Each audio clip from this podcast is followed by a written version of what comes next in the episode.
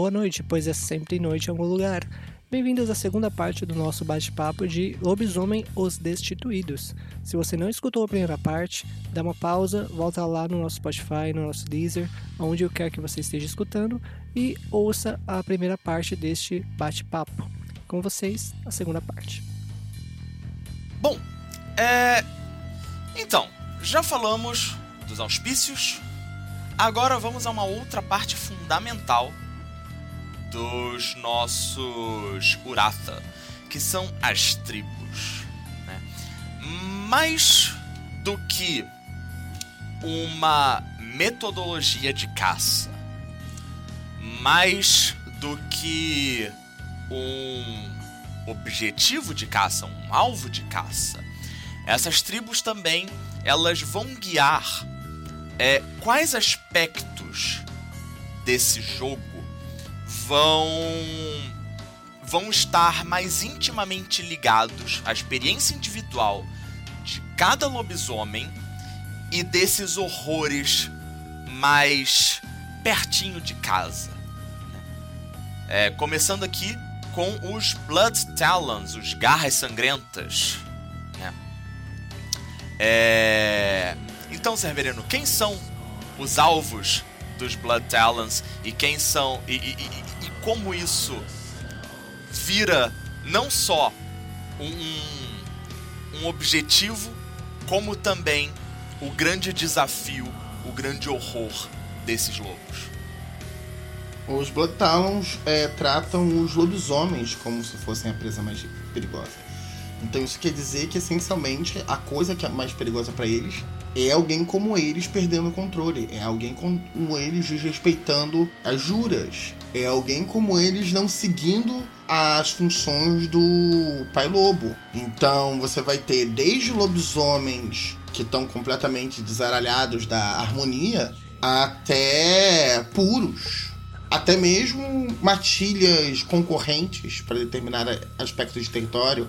Tudo isso o, é função do Blood Talon de dar suporte para a matilha dele quando essas coisas acontecem.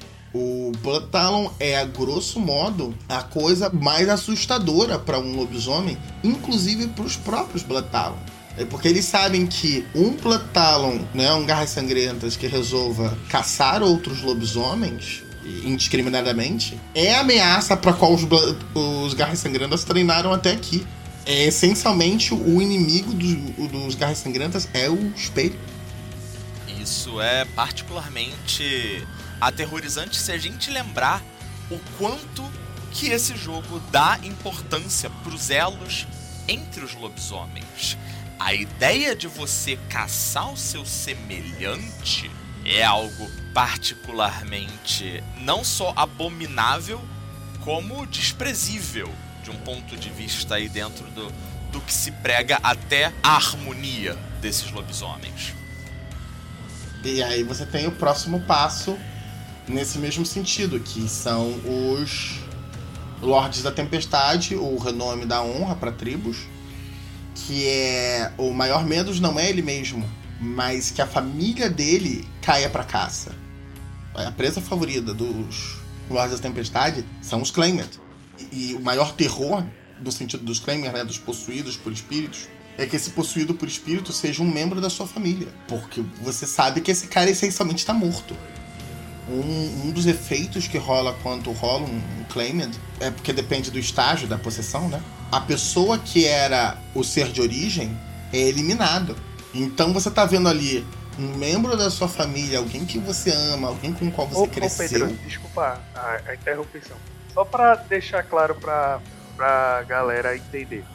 Tipo, a gente vai falar futuramente a respeito de, de, de Geist. Então, tipo, em Geist é um ser efêmero, mas existe uma barganha, e entre bastante aspas aí. Quando tu fala em possessão, ao invés de estarem dois, mas só um no controle, essa possessão que tu fala é uma substituição, é isso? É, uma substituição. Beleza. Na verdade, é um devorar. Entendi. O espírito consome a essência daquele humano em determinado nível da possessão. Mas o negócio é tão visceral pros Lordes da Tempestade que isso é uma, um ponto de estranhamento entre Lordes da Tempestade e Devoradores de Pecados. Os Lordes da Tempestade, volta e meia, e olham com os Devoradores de Pecados meio que na dúvida se não estão falando de Claimers. É potencial isso aí, um, um elemento de crossover meio conturbado. E aí, na mesma vibe que os Lordes da Tempestade se preocupam, né, com a família, com a família da, dos membros da matilha, etcétera, começarem a ser tomados pelos espíritos, Bone Shadows entende que os espíritos não são inimigos. Pelo contrário, eles são parte da existência. Mas porque eles são parte da existência, eles acabam sendo inimigos mais complicados. Porque eles não são inimigos que são pra você matar. Enquanto o Stormlord e o Blood Talon, né, estão dispostos a matar os seus inimigos, o primeiro porque ele considera que não tem mais volta, o segundo porque muitas vezes é a única opção para segurar um lobisomem, o Bone Shadows, o Sombras Descarnadas, ele sabe que nenhuma dessas duas é uma alternativa ideal. E não só ideal, como mesmo se ela for a única alternativa, ele sabe que vai ser um pouco pior do que se deixasse o bicho vivo. Como eu disse anteriormente, os espíritos são um... O mundo dos espíritos é um darwinismo. Então eles têm nichos, eles têm funções. Então se você remove um desses espíritos permanentemente, você está removendo aquela função. Você tem que colocar alguém no lugar. É tipo você remover todos os vulcões do mundo, porque uma hora algum pode... Mas aí você elimina o núcleo da Terra, então tipo, não tem... Eu entendi, eu entendi. A caçada de um Bone Shadows não termina se ele derrota um espírito. Mesmo que ele não mate ele, ele não termina só simplesmente derrotando, amarrando o espírito, qualquer coisa que valha.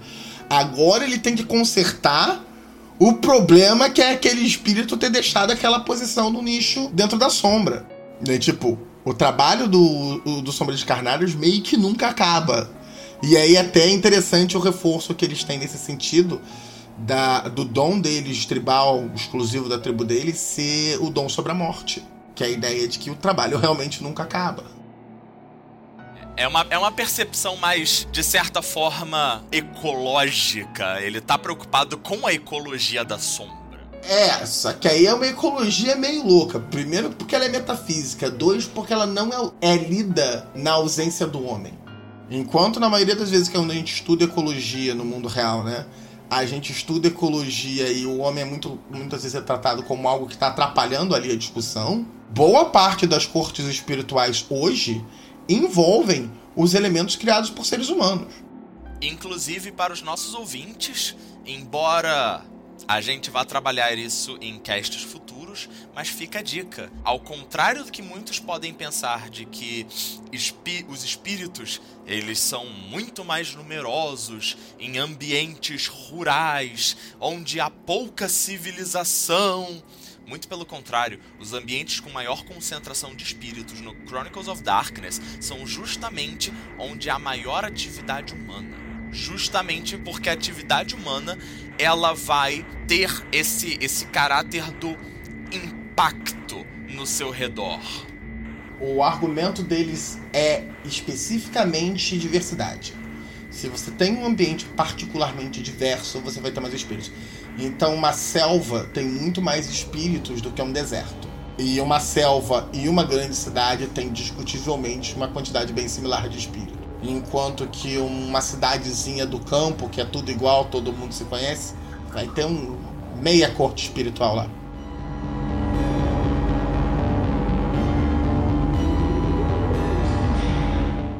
Essa questão do, dos Sombras Descarnadas, que, de que o trabalho nunca acaba, ele dá um... me, me fez ter um choque de... De, de realidade, que, é, que era uma coisa que a, a gente poderia ter falado lá no começo, que tipo, é, os, os Uratha, ele, cada um, né, cada tribo caça alguma coisa, mas no final você percebe que eles não são, digamos assim, aliados de nenhuma. E sacou? Também não são inimigos então, tipo, de nenhuma. Isso, exatamente. Então, tipo, É, ao contrário, a gente inevitavelmente iria falar, né? Mas ao contrário do do, do do antigo mundo das trevas, tipo, Lá, o que era uma coisa que eu achava escrotíssima, é que você pode forçar um espírito dentro de um, de um feitiço, você pode... É, os espíritos, teoricamente, lhe ajudam, assim, né? Nesse, no Forsaken, não. Você é um Uratha e tudo que você pode confiar é na sua matilha. Então, tipo, se algum outro lobisomem vier fazer mal à sua matilha, tá lá o Blood Talons pra, pra caçar. Se vier algum, algum espírito fizer mal pra sua matilha, tá lá outro pra caçar. Se vier um grupo de humanos querendo prejudicar, deixa essa parada pro, pros Iron Masters, tá ligado? A aliança com outros seres, com outros aspectos do mundo, é muito mais algo... Não, a gente é aliado até aqui. A gente é aliado até o momento que tá beneficiando pra nós dois. Não é a gente é aliado porque a gente tem que ser aliado, e também não é inimigo porque a gente tem que ser inimigo. Vai, o mais forte que tem de, desses dois tipos são os, os Lordes da Tempestade e os que caçam nas sombras. Bom, Severino, você falou agora dos Sombras Descarnadas, que são justamente aqueles que lidam mais com a sombra, com, com os espíritos, e tem a contraparte, né, que são justamente os Iron Masters, os senhores, os mestres do, do ferro, perdão, que é justamente a tribo de lobisomens que vai lidar mais diretamente com os humanos. Não os humanos possuídos, mas com a humanidade de forma geral. Porque da mesma forma que você tem os Sombras Descarnadas é, lidando com toda essa ecologia espiritual, né, é, tomando cuidado para que o, os espíritos não saiam de controle, não, não, enfim, não interfiram de forma danosa no nosso mundo físico, os Mestres do Ferro vão justamente é, garantir que os humanos não também, por sua vez, não acabem gerando uma, é, uma ressonância danosa demais para a sombra do local, não acabe prejudicando esse, esse equilíbrio entre os dois lados, não, não interfira também, muitas vezes, no, no território dessa, dessa matilha. Em muitos níveis, o Iron Ma- o Mestres do Ferro e o Sombras Descarnadas são dois lados de uma mesma moeda.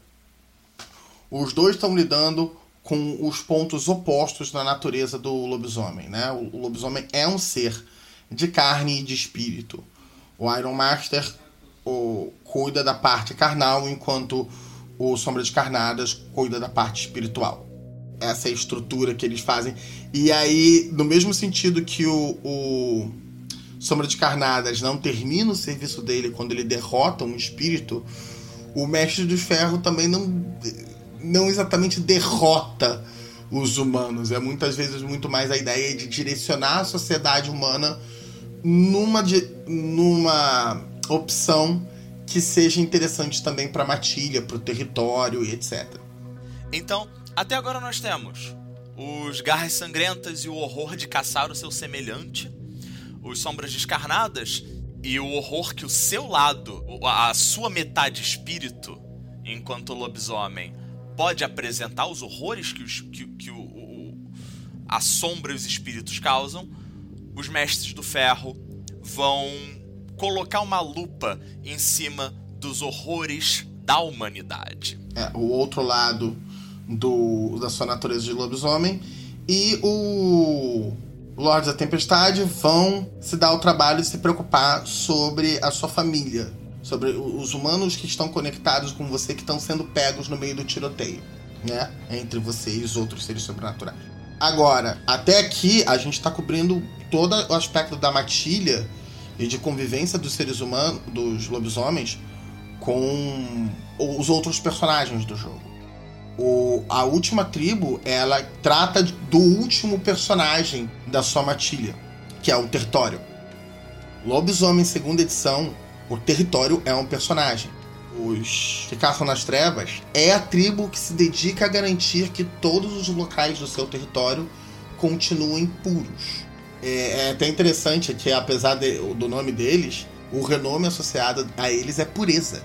Então, enquanto o Rahu é luz, é, é um holofote de luz sobre o que está acontecendo e sobre ele, os que caçam nas trevas é muito mais a ideia de total dedicação e honestidade para com essa dedicação dele. Tipo, não, é isso que eu tô fazendo, é isso que eu vou fazer. Eu não tô me importando aqui com glórias nem mais nada. Eu sou a pessoa que olha enquanto o resto da matilha dorme. E aí eles olham a coisa que mais conspurca o território, que são os hostes.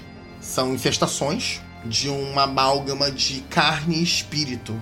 E ela pode ter... Difer... Existem diferentes estirpes de Oshis. Você tem os Oshis do rato, que são os Beshilu. E o barato deles é roer a separação que existe entre o mundo espiritual, a sombra, e o mundo carnal. Essa separação é chamada de Dromo. Os Beshilu roem o Dromo, reduzindo a resistência dele, permitindo que espíritos e humanos cruzem de um lado para o outro no base do zaralho. Enquanto os Aslu são um hoste de aranha e fazem exato o oposto. E aí não permitem que as energias espirituais fluam de um lado para o outro. É interessante ainda é, reparar que a, o renome deles, sendo a pureza, né, e a gente tem o, as outras tribos focadas em vários aspectos da natureza do, do lobisomem, de uma forma ou de outra. Os que caçam nas trevas vão ser os que se, se preocupam, né, justamente com, com essas criaturas que se aproximam do, entre muitas aspas, o não natural, né, o que foge mais à, à ordem das coisas. E como isso daí é, é, vai impactar no, em todo o território desses lobisomens.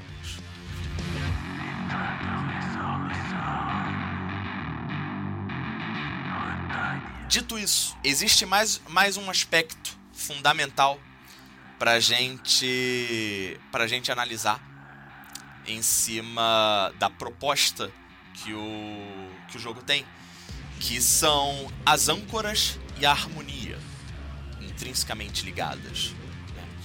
As âncoras dos lobisomens são o sangue e o osso. As âncoras de lobisomem, é, que nem as de vampiro, é, elas são muito beneficiadas pela segunda edição. Porque na primeira edição, o lobisomem usava vício-virtude. E aí entra aquele negócio, o quão diferente você é do humano se você ainda usa vício-virtude. Tornava as coisas um pouco nebulosas sobre a questão de, das diferenças e das propostas do jogo. A segunda edição dá âncoras exclusivas para o lobisomem, assim como ela deu para o vampiro, que é o osso e o sangue. O sangue são os elementos da... as suas motivações para com a caçada, e é o que você está disposto a sacrificar para continuar a caçada. Enquanto o osso é as coisas que você não está disposto a sacrificar para a caçada. É, as, su- as suas posições, atitudes, momentos em que você está disposto a sacrificar a caçada em prol de outra coisa. É uma dualidade bem interessante. Pessoalmente, não é o... a combinação de âncoras que eu mais gosto da segunda edição. E comparativamente com o vampiro, eu prefiro a do vampiro. Mas é uma boa discussão. Fica bem melhor do que vício-virtude. E os lobisomens também trazem uma diferença é, em relação ao vampiro, o outro modelo sobrenatural, porque eles vêm com duas touchstones. Eles têm uma Touchstone que prende eles no mundo espiritual e uma Touchstone que prende eles no mundo material. E elas vão servir de bônus e redutores ao mesmo tempo nos testes de harmonia. E a harmonia é um troço bem especial para lobisomem desde a primeira edição. Porque enquanto o vampiro tinha o mesmo código ético que humanos na primeira edição, o lobisomem já na primeira edição já tinha recebido um código ético diferente do humano. A, a harmonia é diferente do, do, que a humanidade, do que a moralidade era para humanos. Ela tem, tinha pecados diferentes, etcétera. A segunda edição ele eleva isso à, à décima potência, porque ela não só tem pecados diferentes, como ela funciona em termos de dinâmica de forma diferente. Enquanto, a, tanto para vampiro quanto para humano, quanto maior o nível de humanidade e integridade, talvez ele seja melhor para eles, mais para humano do que para vampiro. Pro lobisomem, tanto níveis altos de harmonia quanto níveis baixos de harmonia são ruins. O, o mundo perfeito para um lobisomem é a harmonia cinco. E isso vai ter impacto em toda a relação dele com, não só com o corpo dele, mas com o mundo ao redor dele. Então, a facilidade que ele tem de atravessar da, do mundo material para a sombra e da sombra para o mundo material ficar mais fácil, vai ficar mais difícil de acordo com o nível de, humanidade, de harmonia dele. A harmonia mais alta é mais fácil vir da sombra para o mundo material, mas é mais difícil ir do mundo material para a sombra. E a harmonia baixa ao contrário. As transformações, e aí é uma coisa que eu vou abordar daqui a pouco, mas as transformações, quando você está com a harmonia alta, te custam mais de essência. Enquanto quando você está com a harmonia baixa, elas podem acontecer fora do seu controle, a não ser que você gaste essência. A harmonia tem um impacto absurdo no jogo na segunda edição. Ela tá a cada esquina vindo para interromper o que está acontecendo, influenciar o que está acontecendo, dificultar a vida dos jogadores. Mas, por outro lado, ela também traz muitos benefícios. É só você estar na direção certa.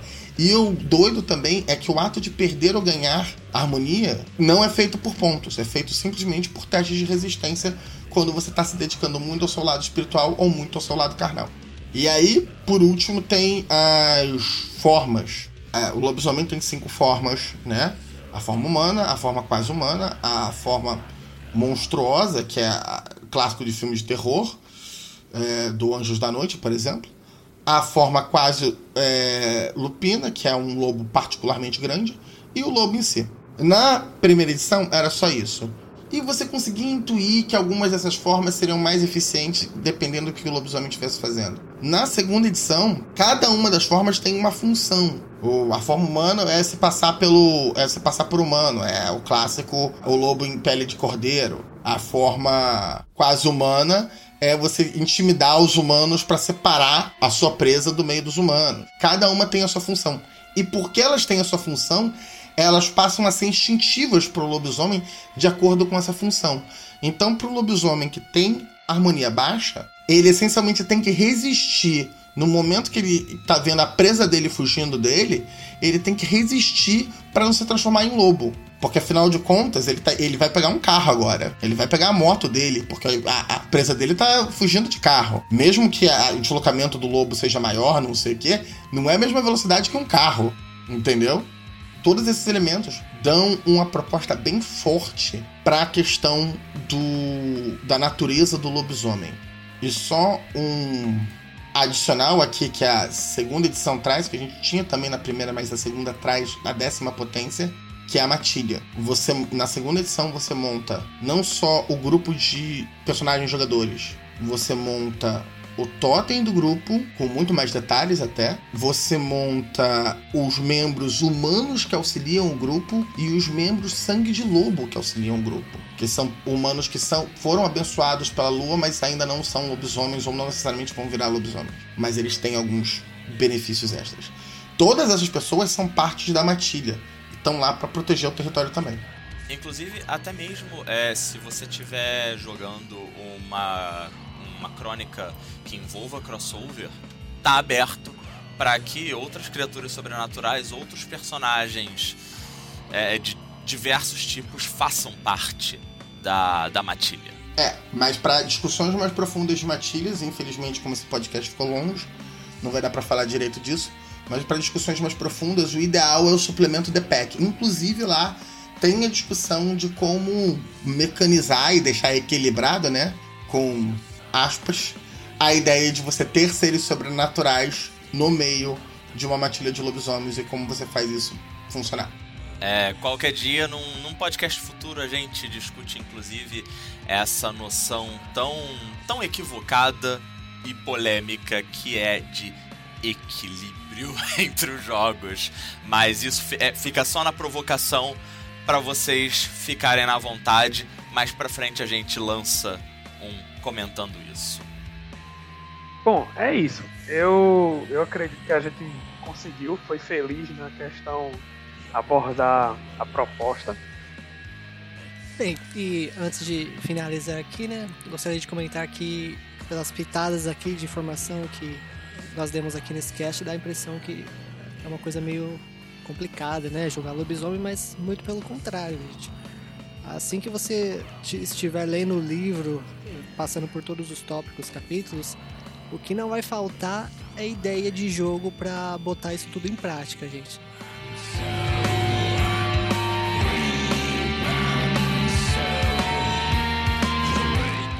E é isso, esse é o nosso podcast sobre lobisomens. Lembrando que é, nosso podcast não morre aqui, né? Nós temos a nossa página no Facebook, nós temos o nosso Discord, o nosso canal no YouTube. E qualquer dúvida, é, quiser trocar uma ideia com a gente, o que seja, colhem aí nos nossos canais, que sempre que possível nós estamos aí para trocar ideia, para trocar informações com vocês, tá? E, galera, até a próxima. Boa noite, pessoal. Aqui, Dante Alighieri se despedindo. Boa noite, boa sorte. Boa noite.